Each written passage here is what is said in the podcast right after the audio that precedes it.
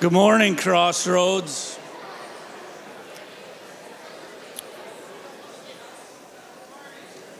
Thank you. Hello. This isn't my usual crowd. I'm a nine o'clocker.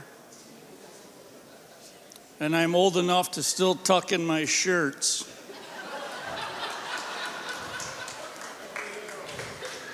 So sorry for the lack of hipness. So,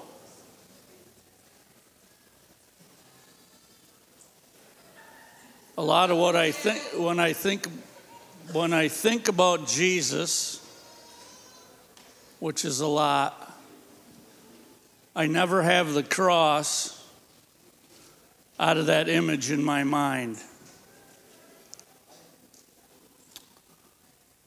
There's an old hymn, and there's a verse that goes like this I take thy cross. I take, how does it start?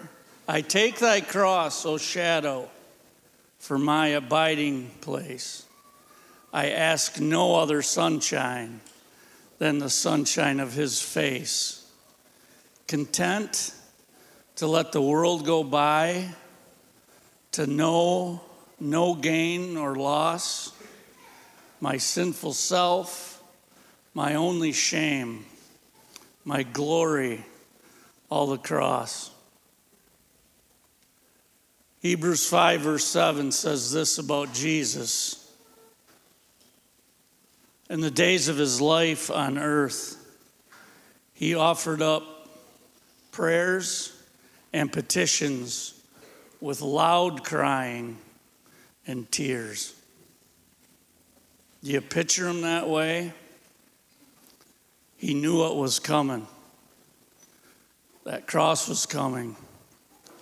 He offered up prayers and petitions with loud crying and tears to the one who was able to deliver him from death. Because, and he was heard because of his reverent submission. And he wasn't delivered from death, was he? He was delivered out of it, not from it. Same goes for you and me. Hebrews 12 starts out since we have such a great cloud of witnesses surrounding us. Who's that crowd? Hebrews 11's full of those guys we call the Hall of Fame of faith. That Hall of Fame was full of adulterers, liars, swindlers, cheats, harlots,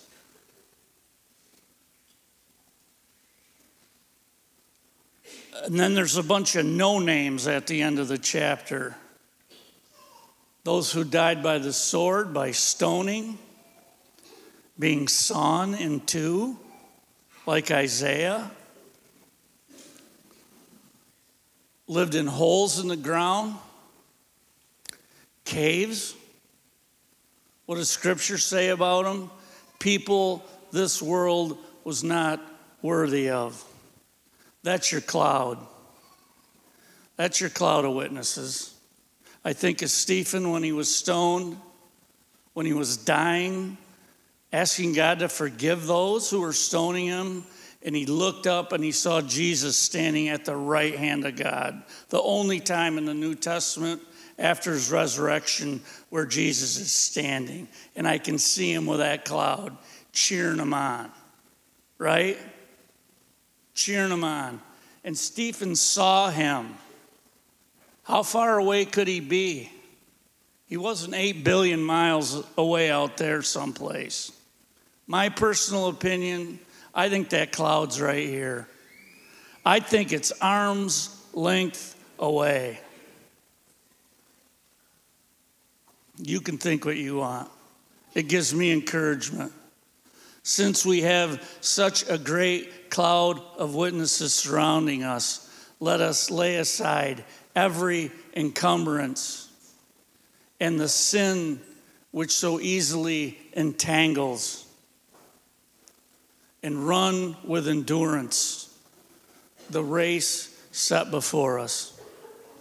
The older you get, you're going to find out that Christianity is a long haul, baby.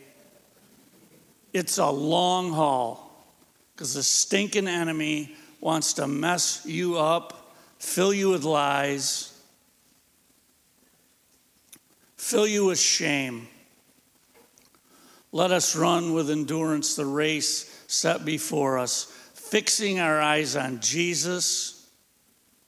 E. Stanley Jones, a great missionary to India, said, We glance at men, but we must gaze at Christ.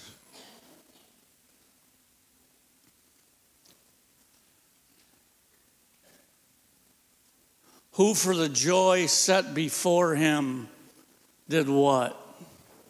Endured the cross. What did he do next?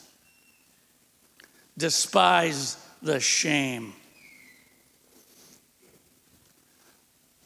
I carried around shame for decades of my life.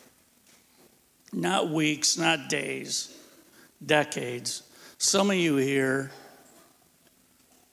have a lot of shame because of something somebody said to you, did to you, looked at you, and it may even be something despicable that you can't even talk about. And you're listening to that lie. You're no good. If you hear that voice, you're no good, I got news for you. That isn't you. Fight that thing. Fight that thing. Jesus took your shame on the cross, didn't he? What did he do with it? He despised it. This is your Savior, your King, your Master, your Judge, your Creator, your Advocate, your friend that sticks closer than a brother, hanging naked on the cross in front of his mother and his family and his friends and his enemies. And what did he do? He despised the shame. That is powerful, people. And I'm going to tell you what, I preach these words of Hebrew to myself 15 times a day out loud. Somebody said something to me after the service. You don't have to do that.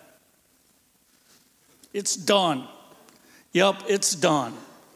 Your enemy ain't done either yet. His day's coming. Don't buy the lie. His day is, cl- is coming.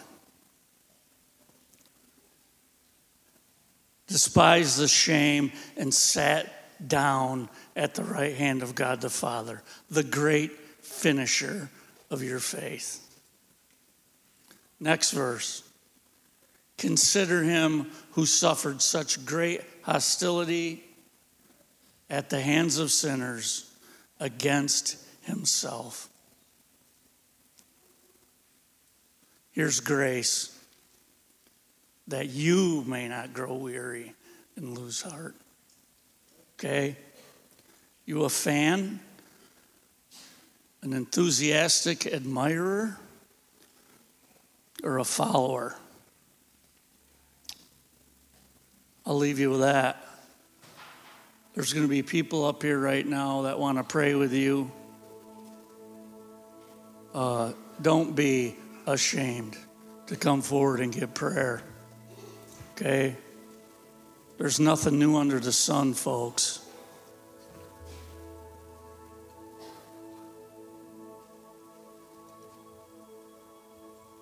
Thank you.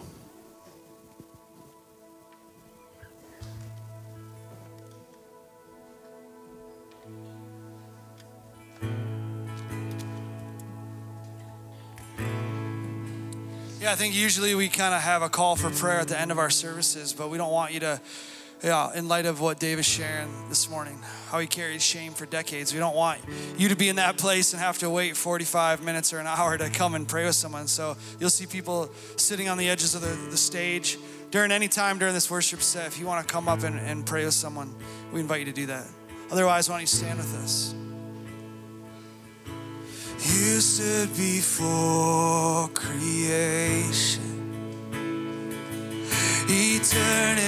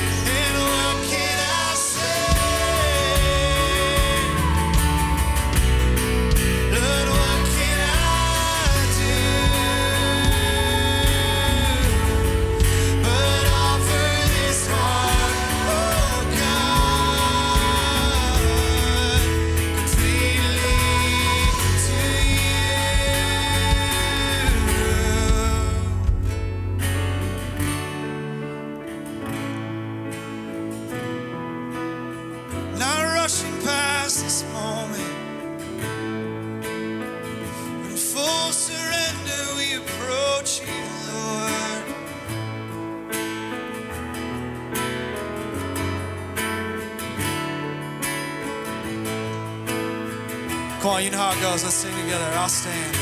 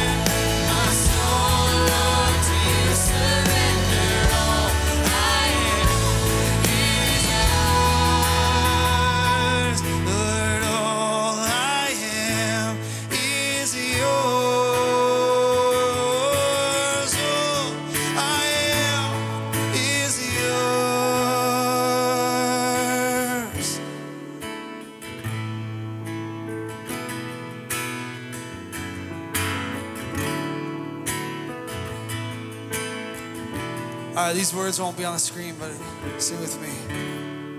I made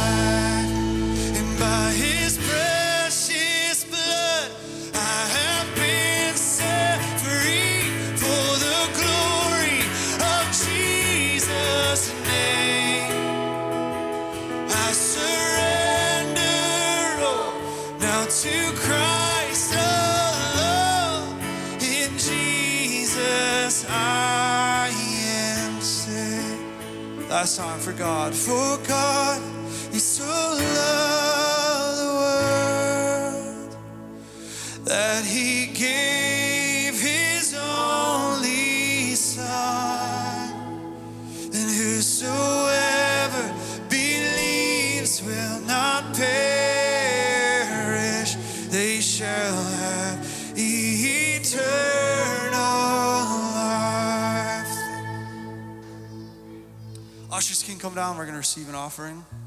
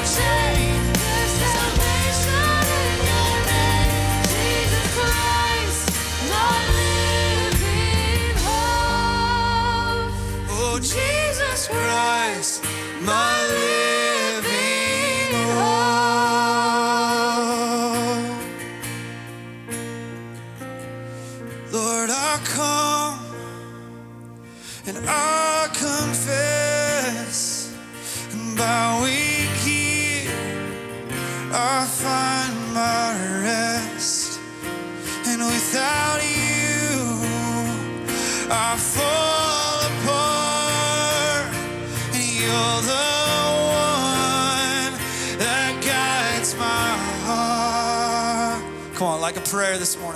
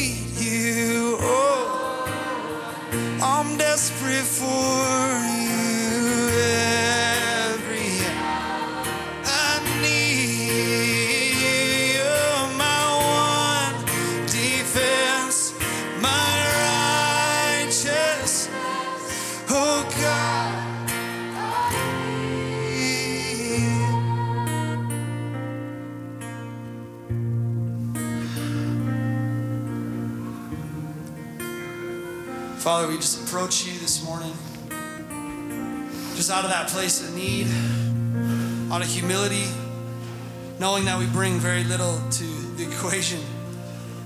But for some reason, day in, day out, your grace extends to us. Your mercies are made new to us this morning, Lord. Thank you. We come and just uh, approach your throne, yeah, with humility, but also with boldness, because you say, Come. If you're weary, if you're heavy laden, come. I'll show you who I am. And so here we are, Lord. Thank you for your word. Thank you that we can know you. You're not unknowable. We can, we can know what you're like, know who you are. We pray that by your word this morning and by your Holy Spirit that we could see you for who you are, Jesus, and let our lives just respond the only way that makes any sense of just surrender and trust. Thank you for your presence here. We don't always understand it, but we're shaped and molded by it. And so we just say, Come and shape and mold us, Lord. We love you. We pray in Jesus' name. Amen. Amen. You guys can have a seat. Thank you. Thank you, band. Thank you, Will. How many years has it been, Will? You've been leading us more than 10? If you don't tell me more than 10, I'm going to think more than 10. It's more than 10 years. That's a lot of songs. That's a lot of songs. That's a lot of prayer. I still remember the first one, though, I think. I need you, Jesus, to come to my rescue. I think that was the first song you ever sang. It was way too high for me to sing, too. I was there. I was standing right behind you. I remember. I wasn't going to say that. A lot of songs in between now and then, Will. But we appreciate you. You're a good man. Good morning, everyone. Uh, welcome to Crossroads if you're new. I hope you can find a place to settle in and pray. My name is Dan Mike, and um, I'd like to invite you at this time in the service to open up your hearts and your minds to the gospel of Jesus Christ as it is revealed to us in the scriptures. As a community, we've been studying the book of the Bible that has been chronicled, uh, the life and the ministries of Jesus uh, by one of his closest companions and uh, his disciple. His name is John. And so we call this the gospel according to John. It's about three quarters of the way through your Bible. If you would turn to chapter 2, I've prepared some thoughts and challenges for you from chapter 2. The story that we are going to read today, there, it, it, we, we might just call it a, a miracle. But John does not use the word miracle very often, if at all, uh, to refer to this story or stories like this. He hand selects six, arguably seven or maybe eight stories, but six of them he calls them not miracle, but a sign. A sign, he says. What's a sign? A sign is something that points, that directs, that points us into a certain direction. This is such a prevalent uh, literary feature in the Gospel of John that they decided, uh, scholars demarcated the first half of the book, uh, chapters 1 through, through 12, they call it the book of signs. Then, chapters 13 on, they call it the book of glory. For that is exactly what these signs are meant to point to and to reveal the glory of Jesus. Now, glory can be described with a lot of different synonyms. There's a lot of different words. Uh, synonym, that's my favorite flavor. There's a lot of uh, words that we can use honor and reverence and, and, and weight. All right, the weight, have you ever the weight of glory? Um, but the word that I want that just sort of stuck to my heart this week as I kind of interact with what is glory and what is the glory that's being revealed here is the word significance. And, I, I'd like for you to consider evaluating the place of significance that Christ has in your life. And I want to speak to that and I want to reinforce that and increase the significance of Jesus in our hearts and our lives. And I think it's tempting to demote the significance of Jesus. I think our culture and our world and our lives can just get become so significant and so important. And, and our worldview, it, it, it almost is we're trained to think of ourselves as the, the center of our reality, the, the author and perfecter of our fate, you know. And I am the center of this. I'm the most significant. What I want is the most significant. How I want to live. And all kinds of chaos and dysfunction can follow that pattern of life. And I, and I know that many of us know this. John wants to hand select stories of Jesus' life to show us his significance. And in the end, then we put our faith in him and have life in his name. That's what's at stake when we talk about how significant is Jesus. He's as significant as having life. So he starts the story by using one of the most significant words in the Greek worldview to describe or to uh, entice the audience as to who he's talking about. In the first verse of the, the book, he uses the word logos, the central uh, source of all of creation. How significant is that? And then in verse 14, he says, This became flesh, and we saw the significance, we saw his glory. And then he goes on to introduce us to a character named uh, John the Baptist. And as the cultural climate is developing in the story, we see there's this massive expectation of a Messiah, and they're asking him all kinds of questions like, Are you the Messiah? Are you the guy that's gonna bring in the Messiah? And he does not want to detract whatsoever from the significance of the Messiah, so he likens himself to a sound removing his physical. I mean, I am a voice. If you want to call me anything, call me a voice of one preparing people preparing hearts of this nation, preparing hearts of individuals to interact with the significant one who is coming, who is so significant that I baptize with water, but he'll baptize with God. He'll, he'll drench and, and immerse you in the Holy Spirit. So significant that I am not able to even touch his feet and untie his sandals. And he did a good job at preaching the significance of Christ because when Jesus comes onto the stage, even John's disciples, as Rod showed us last week, they walk away from, from their rabbi. How, how significant is the relationship between a disciple and a rabbi? And they just turn and they go and see and follow him.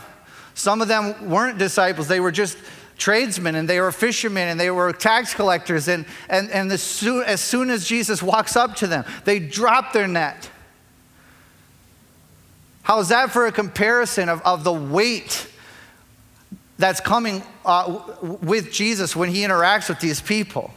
I like to imagine Levi taking a tax, you know, writing things down, and when he gets called, just drops the pen or quill or whatever they would use. I don't even know. And as uh, this significant one is uh, kind of the story develops, we're all sitting here wondering what's going to happen first. Who's going to make the first move? How is this going to become public? What's the first story uh, that we are going to get introduced to? And it's here in chapter 2. And so, if you are able to and willing to stand with me for the reading of God's word, I will read you from John chapter 2.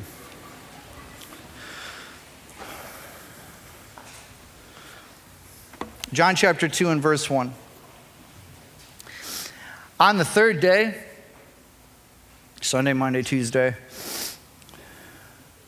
God said it is good twice on Tuesday, you know, in Genesis 1. So a lot of Jewish weddings happen on the double good day. Uh, but this would be a, a whole week feast here. On the third day, a wedding took place in Cana in Galilee. Mother Jesus was there. Jesus and his disciples uh, were also invited to the wedding. When the wine was gone, the mother of Jesus said to him, They have no more wine. Dear woman, why do you involve me? Jesus replied, My time has not yet come. His mother said to the servants, Do whatever he tells you. Nearby stood six stone jars, the kind used by the Jews for ceremonial washing, each holding 20 to 30 gallons. Jesus said to the servants, Fill the jars with water. So they filled them to the brim. Then he told them, Now draw some out and take it to the master of the banquet. And they did so. And the master of the banquet tasted the water that had been turned into wine, not realizing where it had come from. That would probably mortify him, though the servants knew where the water came from. Then he called the groom aside and said, Everyone brings out the choice wine first, the cheaper wine after the guests have had too much to drink. But you have saved the best until now. This was the first of his signs that Jesus performed in Cana of Galilee. He thus revealed his glory, and his disciples put their faith in him. Amen.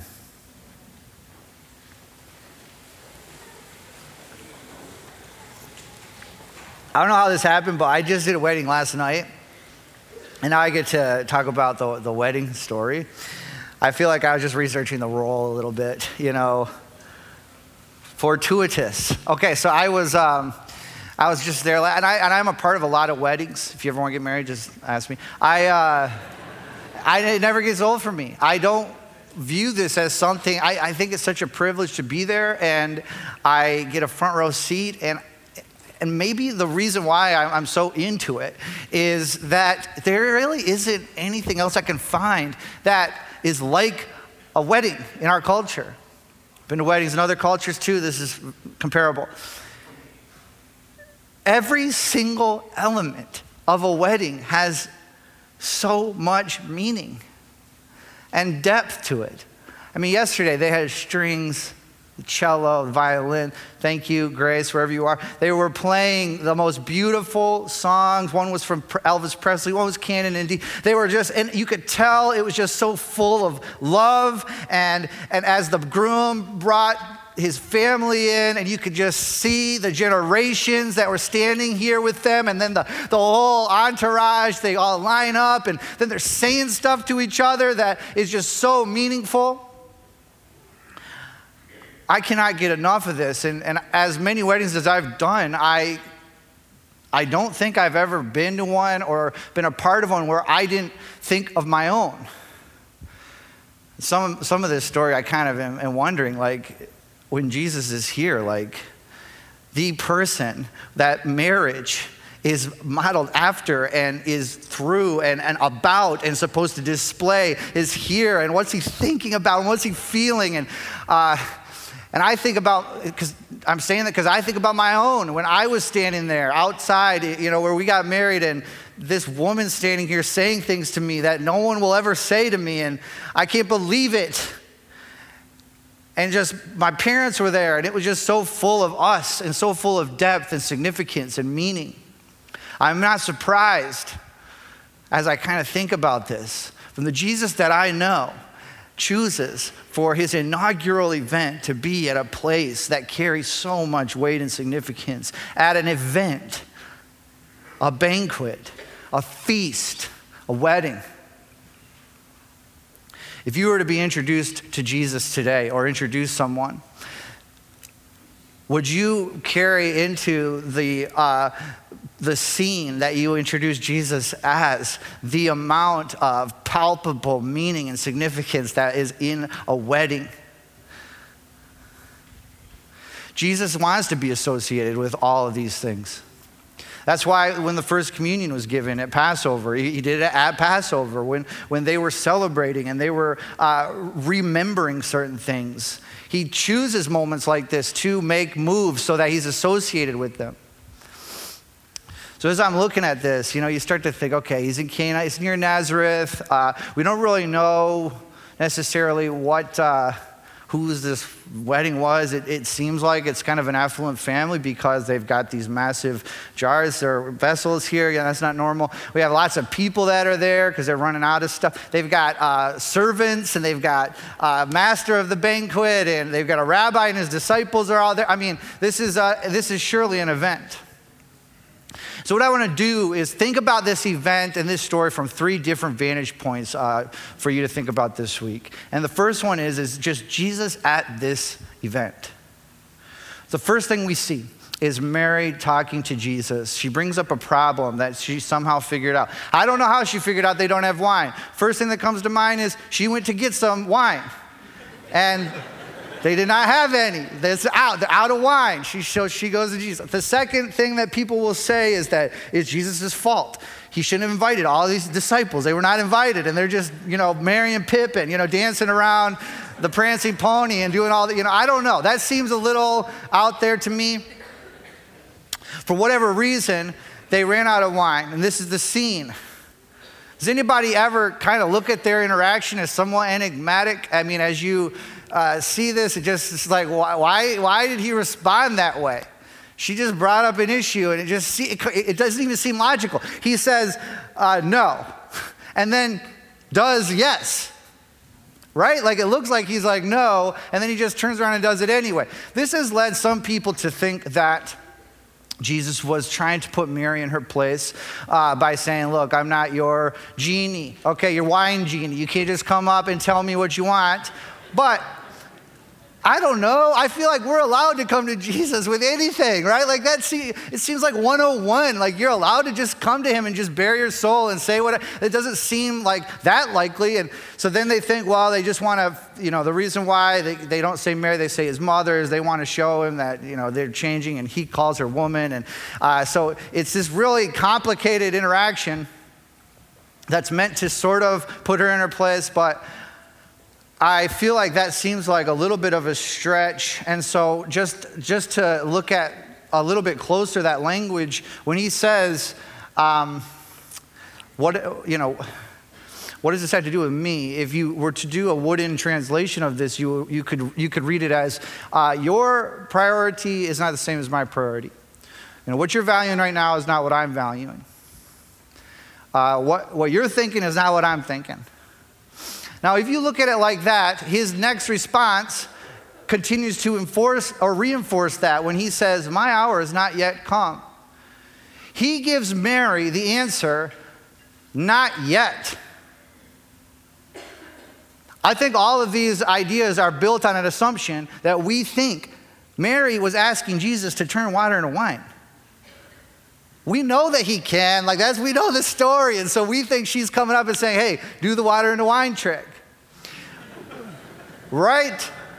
Uh, but when you think about it, the only time that like somebody calls it would be like if they had a ailment or they needed to be healed from something and they come to Jesus and say, can you, can you help me with this and heal me? But when it comes to food stuff, nobody sees this coming. Nobody was like, okay, there's 5,000 of us out here. We have two loaves of bread. If I turn around, can you turn it into a million loaves of bread and feed all of us? That was my prayer. No, I mean, no one saw that coming. I doubt that Mary had it in her mind that he was able to, uh, to just do the, the water to wine thing. Especially with his response telling her, Not yet. She comes to Jesus and says, Jesus, they're out of wine. And he says, Not yet, Mary. She's got something in her mind that it, it's not like they're, they're on different pages. They're on different pages, but it's not like they're in different books. He says, not yet. And so part of that would be like what I referenced earlier. In chapter one, there is a very big messianic expectation. What do we think they were expecting for the Messiah? Well, it wasn't that they were expecting, we know they were not expecting the Messiah the way he came with the, the crucifixion and all that. They were expecting things like a political leader who would come and lead an insurrection to Rome and you know, create a sovereign state again, uh, like King David. And I'd like you to glance at Isaiah 25. And this is a, uh, another well known um, messianic expectation attached to these verses. As, if you look into this, you'll see there has been a lot of writings and commentary and comments done on this uh, passage in regards to the Messiah. Uh, Isaiah 25 and verse 6 says, On this mountain, the Lord Almighty will prepare a feast of food for all people, a banquet of aged wine, best of meats, the finest of wines on this mountain. He will destroy the shroud that enfolds all people, the sheet that covers all nations. He will swallow up death forever. The sovereign Lord will wipe away the tears from all faces, and he will remove the shame of all his people from the earth. The Lord has spoken. And in that day, they will say, Surely this is our God, and we waited for him. He saved us. This is the Lord. We waited for him. Let us rejoice and be glad in his salvation. I mean, this passage is deep in the heart of people who are expecting what the Messiah is going to do. I mean, we kind of can identify with this with our like wedding banquet of the Lamb, you know, in Revelation 19. Uh, we get that. There will be some sort of victory. There will be some sort of uh, provision and banquet and feast that, that will be the persona. That will be the way he is. And so I think it, it seems like Mary is coming to Jesus. She knows he's the Messiah. she met the angel. She carried him. She knows who he is. And they're out of wine. And he's here. And maybe this is the time where the feast and the banquet and the, the wedding supper is going to explode out of this moment. And he says to her, Not yet. Have you ever uh, brought a prayer or something before the Lord and he said, Not yet? Something that's just on your heart and something that you really want to figure out and, and get resolution for and something that you, you've just been praying for and you bring it to him and you just really feel like the response you get is not yet. It's really easy in these kind of moments to, uh, to look at God and, and be offended by this to look at Jesus and say, Your timing is not my timing. I, you, I'm better than you. I'm smart. You should know. This is, you owe me. I, I, I prayed for this. You should give this to me. And, and what is it? You're not powerful enough to do this or you don't love me, which is, then we put him inside of that box. And then we just get all in our heads about this not yet kind of stuff. But look what Mary does. He says, Not yet. And she says, I trust you. Do whatever it is that he tells you to do. Thy will be done on earth as it is in heaven. A lot of great movements of God happen when people say, I don't know what's going to happen, but I'm going to trust you and move forwards. I'm thinking of uh, those, those priests who were meant to cross the Jordan River um, after they'd been in the wilderness all this time. And, and these are all people who did not cross through the Red Sea. Okay, this is second generation, uh, born in the desert type people. And they, they walk up to that Jordan River and it does not part. But I trust you. And in humility, I'm going to walk forwards. And they wade into that water. And that's at flood stage water. What's going to happen? And it parts. They walk around those walls for seven days. I trust you. Think of that blind man that uh, came to Jesus, and he, if he didn't trust Jesus and, and obey whatever it is that he said, he'd still just have mud in his eyes. I'd like to just, that's just so tangential of me to say all this, but just to say, like, when you come to the Lord, the Lord and you get a not yet, I want to encourage you to say to him, okay, I trust you. Because then maybe you'll see what happens next. And maybe we won't get in the way. And maybe we won't just be frustrated, but we'll be able to follow him into something that he actually does want to do. Because even though they're on different pages, they're, like I said, they're not on, uh, in a different book. Jesus does want to move into this. And um, I don't know if you caught this, but one of those verses in Isaiah 25, I think it was verse 7, specifically says this and he will remove the shame. The real situation is not that just they're thirsty. If you run out of wine at a wedding in their day, this is a very shameful thing to happen to you. An honor shame culture, this is not what you want. Maybe Mary's just sort of like got her eye on this couple because she knows what it's like to have your marriage start off with a scandal. Not only that, but it's sort of a litigious situation because people are, are uh, spending a week of their life traveling and coming. You got to send them clothes and you got all kinds of hospitality culture stuff that you have to do. And if you don't, you could get sued for this. Jesus is here. This couple is about to experience shame. The Logos of the universe is here. And this unnamed teenage couple needs him to step into their shame. And he says, I'm going to remove the shame. I want to add to the significance of who Jesus is for all of us and continue to say, He is someone who moves into shame. And even though it might not have been their fault, or it might have been their fault, they made a miscalculation, a misjudgment for whatever reason, he says, I'm not going to let that continue to rest on you. I'm going to take the responsibility for what's, what happens next. We might not have the same social constraints on marriage and wine and all that stuff, but more and more in our day, we are becoming an honor shame culture. Have you ever just said something and then just your stomach or it just gets a pit because you just wish you could get it back and you can't. And you just feel like just the guilt and the shame of stuff that you've done or said. I'm, I'm right there with you.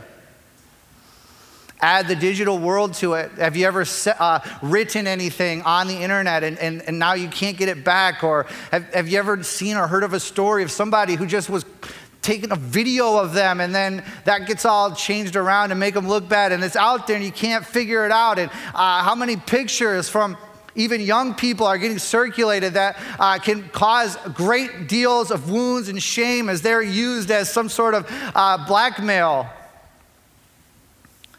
Our culture doesn't need any help from the christians to learn how to shame more. Our world needs a sign they need somebody to stand there and say to them, We have someone uh, who is willing to deal with our shame.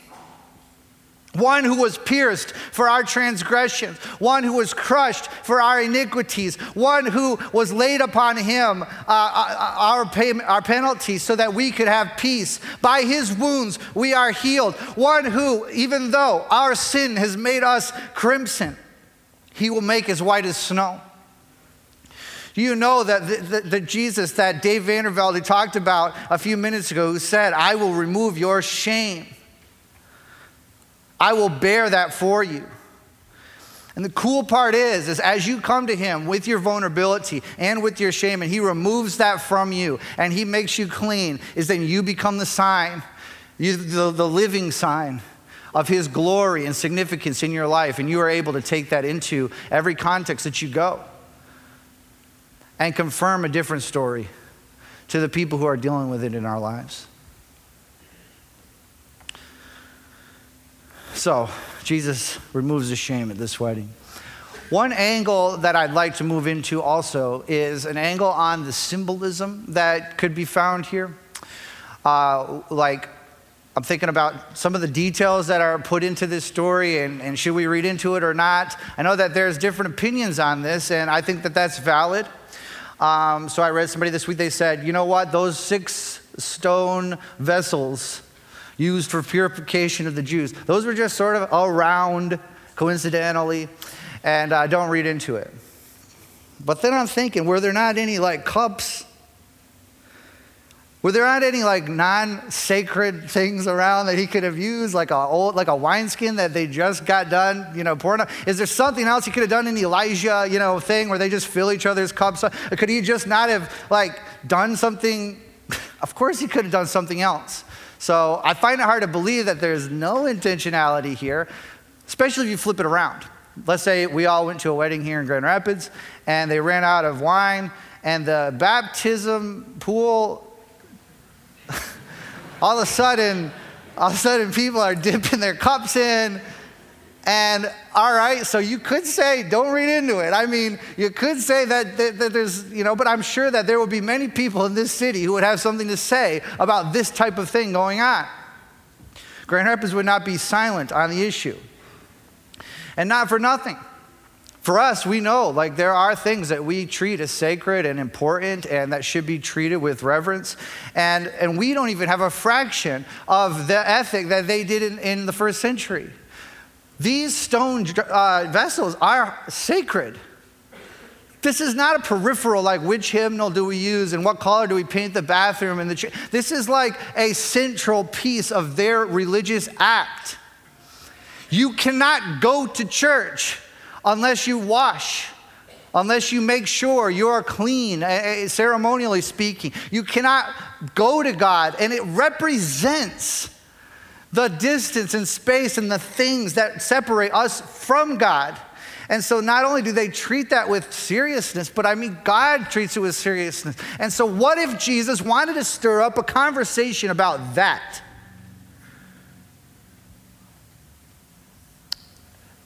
And then he puts wine in it.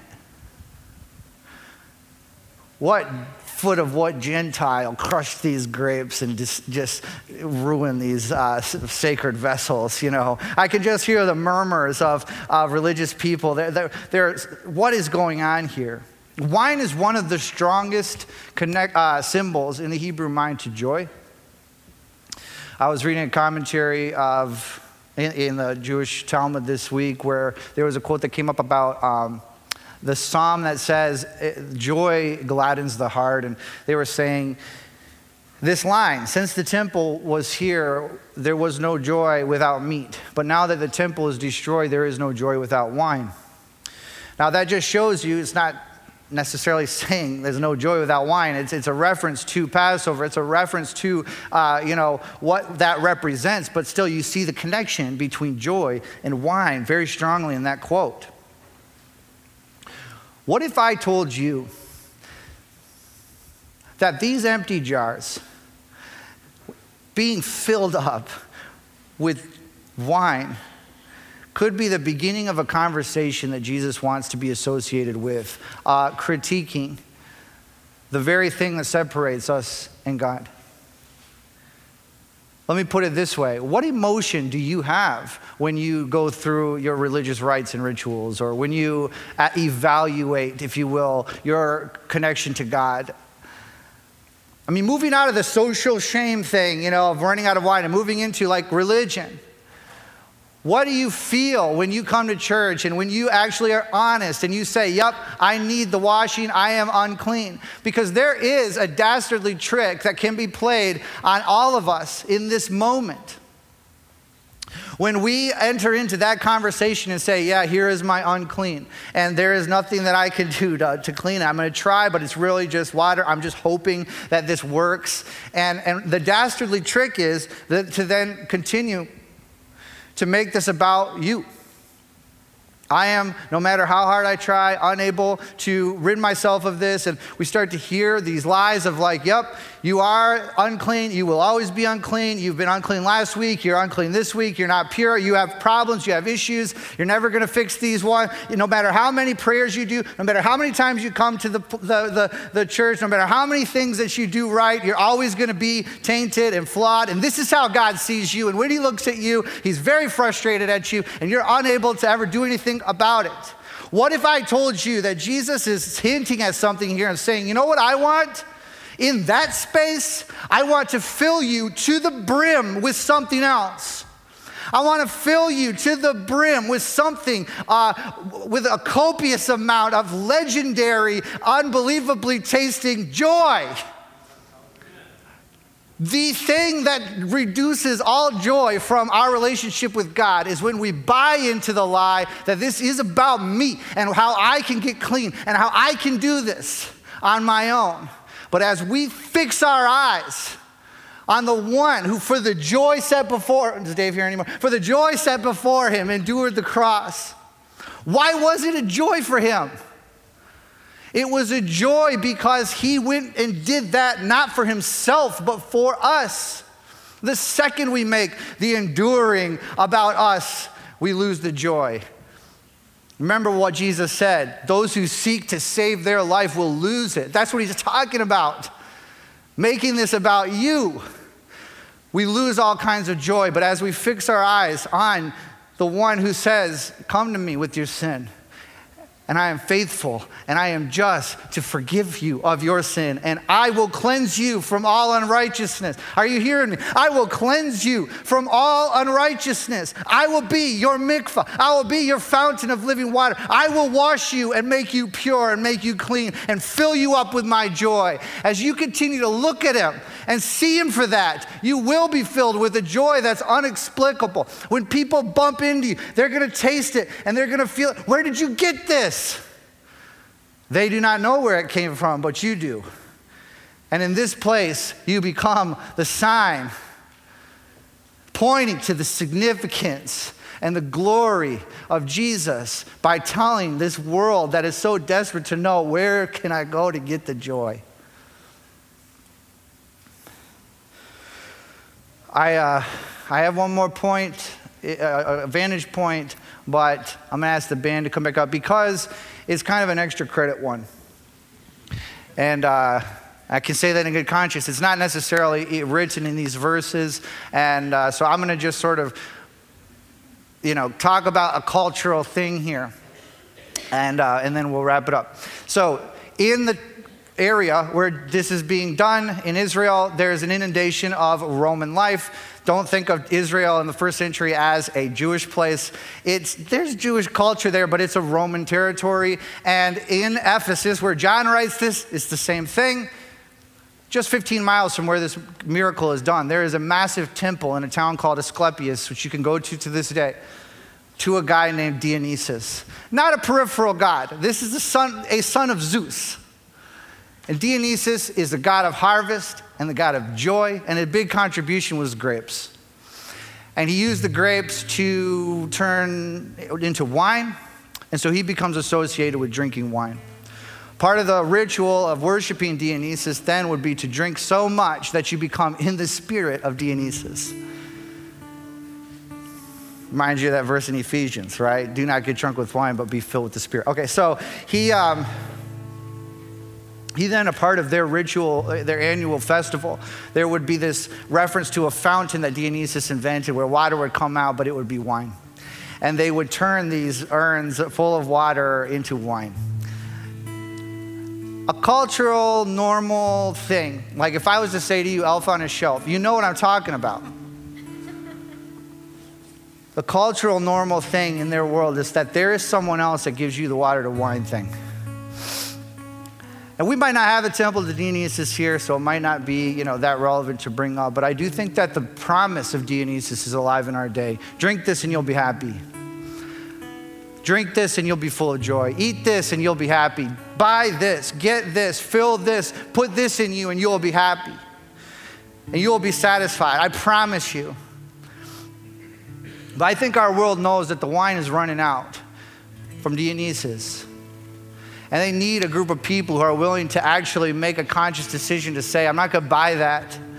I'm not going to live my life for the idols of our day. And so, if you're even a little bit being convicted about idolatry in your life, it's about the things that we try and, and make the most significant in our hearts.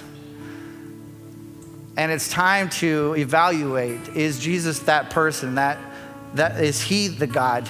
Or is Dionysus the God? Is Jesus the one who brings me my joy and my happiness and satisfaction and completion? Let's just take a moment and pray through some of this stuff.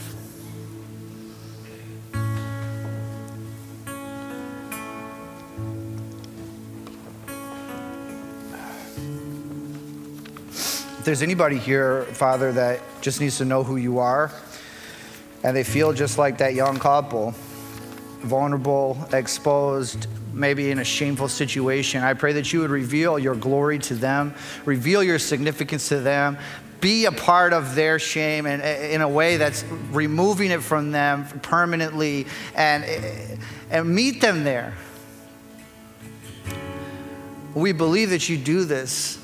And we've seen you do this. And you paid for um, our purification. You paid for our ability to be free. And so we believe you for it. Help us to move into that. If there's anyone here who is hearing, uh, hearing me talk about those empty jars and feeling like they're just been empty, it's religious. I'm religious as it gets, but I'm just empty.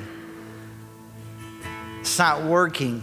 There's no joy in my relationship with God. Then I pray that you would meet them with this legendary uh, joy that is unexplainable, that just is filling them up to the brim. And this be a new season of wine in their life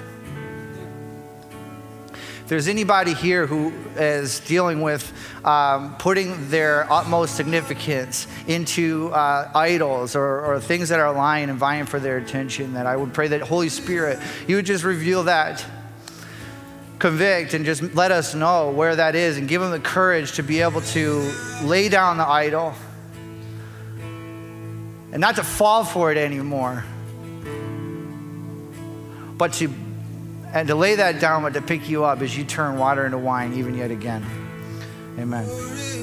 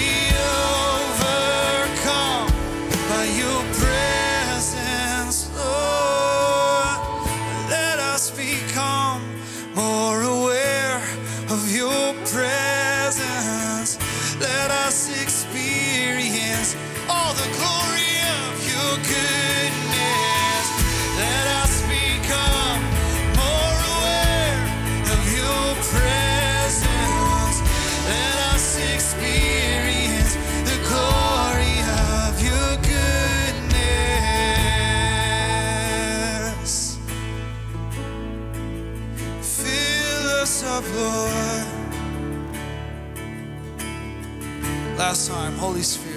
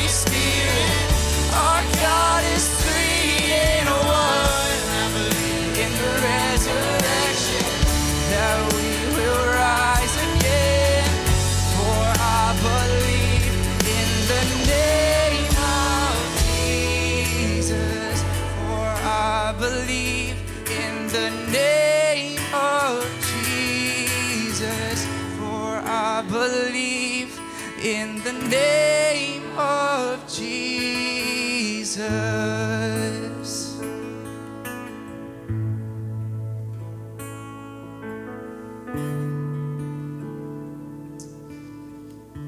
Shame and idols, idols and shame, they, they tend to go together sometimes. Especially when our idols are revealed, we've got some shame. And so idols come out in, in many different ways people, things, lifestyle, and status, political things, religious things, even expectations of how your marriage is going to be. And that happened to us. Often we found that God, He kind of laughs at our plans and our expectations, and He says, You really want that? I've got something so much better for you. When we first got married, I had a picture in my head of what our family would look like. We'd have a few kids, a nice house, perfect schools. I'd be a stay at home mom. We'd have a perfect marriage perfect kids. Well, as you can imagine, this didn't come true. But I did become, begin to idolize this picture, and it became my identity. Little did I know that God has so much more for us. He slowly had to tear away this idol so that my identity would be in Him alone. Through His grace, He taught me so much about Himself. As I watched Him break down these idols and my identity, I began to see so many different facets of His character. But leaving behind our idolized marriage, leading into what God had for us, that's, that's brought us true joy. Not that we've got it all together, but supporting each other through the trauma and drama of life. There's joy that Jesus brings as God led us through lots of different things. There's joy on the other side. Some days it looked like talking through those things. Some days it was it's been just being present. Other days it's us just barely holding on. Some days it's all those things. But that's the key. It's really never been about us. It's not been about us holding on. It's it's always been about it's always been about Jesus holding us together. I don't say that in some detached way, but that's what we've learned is really our marriage is not about us. I'm not the glue in our marriage, and Melissa isn't either. Jesus is. He, he, he holds on to us. So the joy we found in marriage is for sure from God. The satisfaction is from Him. The the glory is His and not ours. And despite our, despite our imperfections, He sustains us. despite me not loving Melissa like I always should, He sustains us. Despite not seeing things clearly, Jesus walks with us to show us the right way. When we look back on our 23 years of marriage, we are struck by God's continual, relentless pursuit of us, both individually and together. We see His calling us to Him, sometimes with a whisper, sometimes He needs to shake us. But every single time it's for His glory and for our good. We have a passion together to see the marriages of all ages see more of God and experience His true joy together. To be better disciples of Jesus and thus be able to serve each other better. To know that maintained faithfulness in marriage looks like year after year serving Jesus and then each other as best as we know how. So, Crossroads, we invite you to a marriage workshop March 28th. Come join us.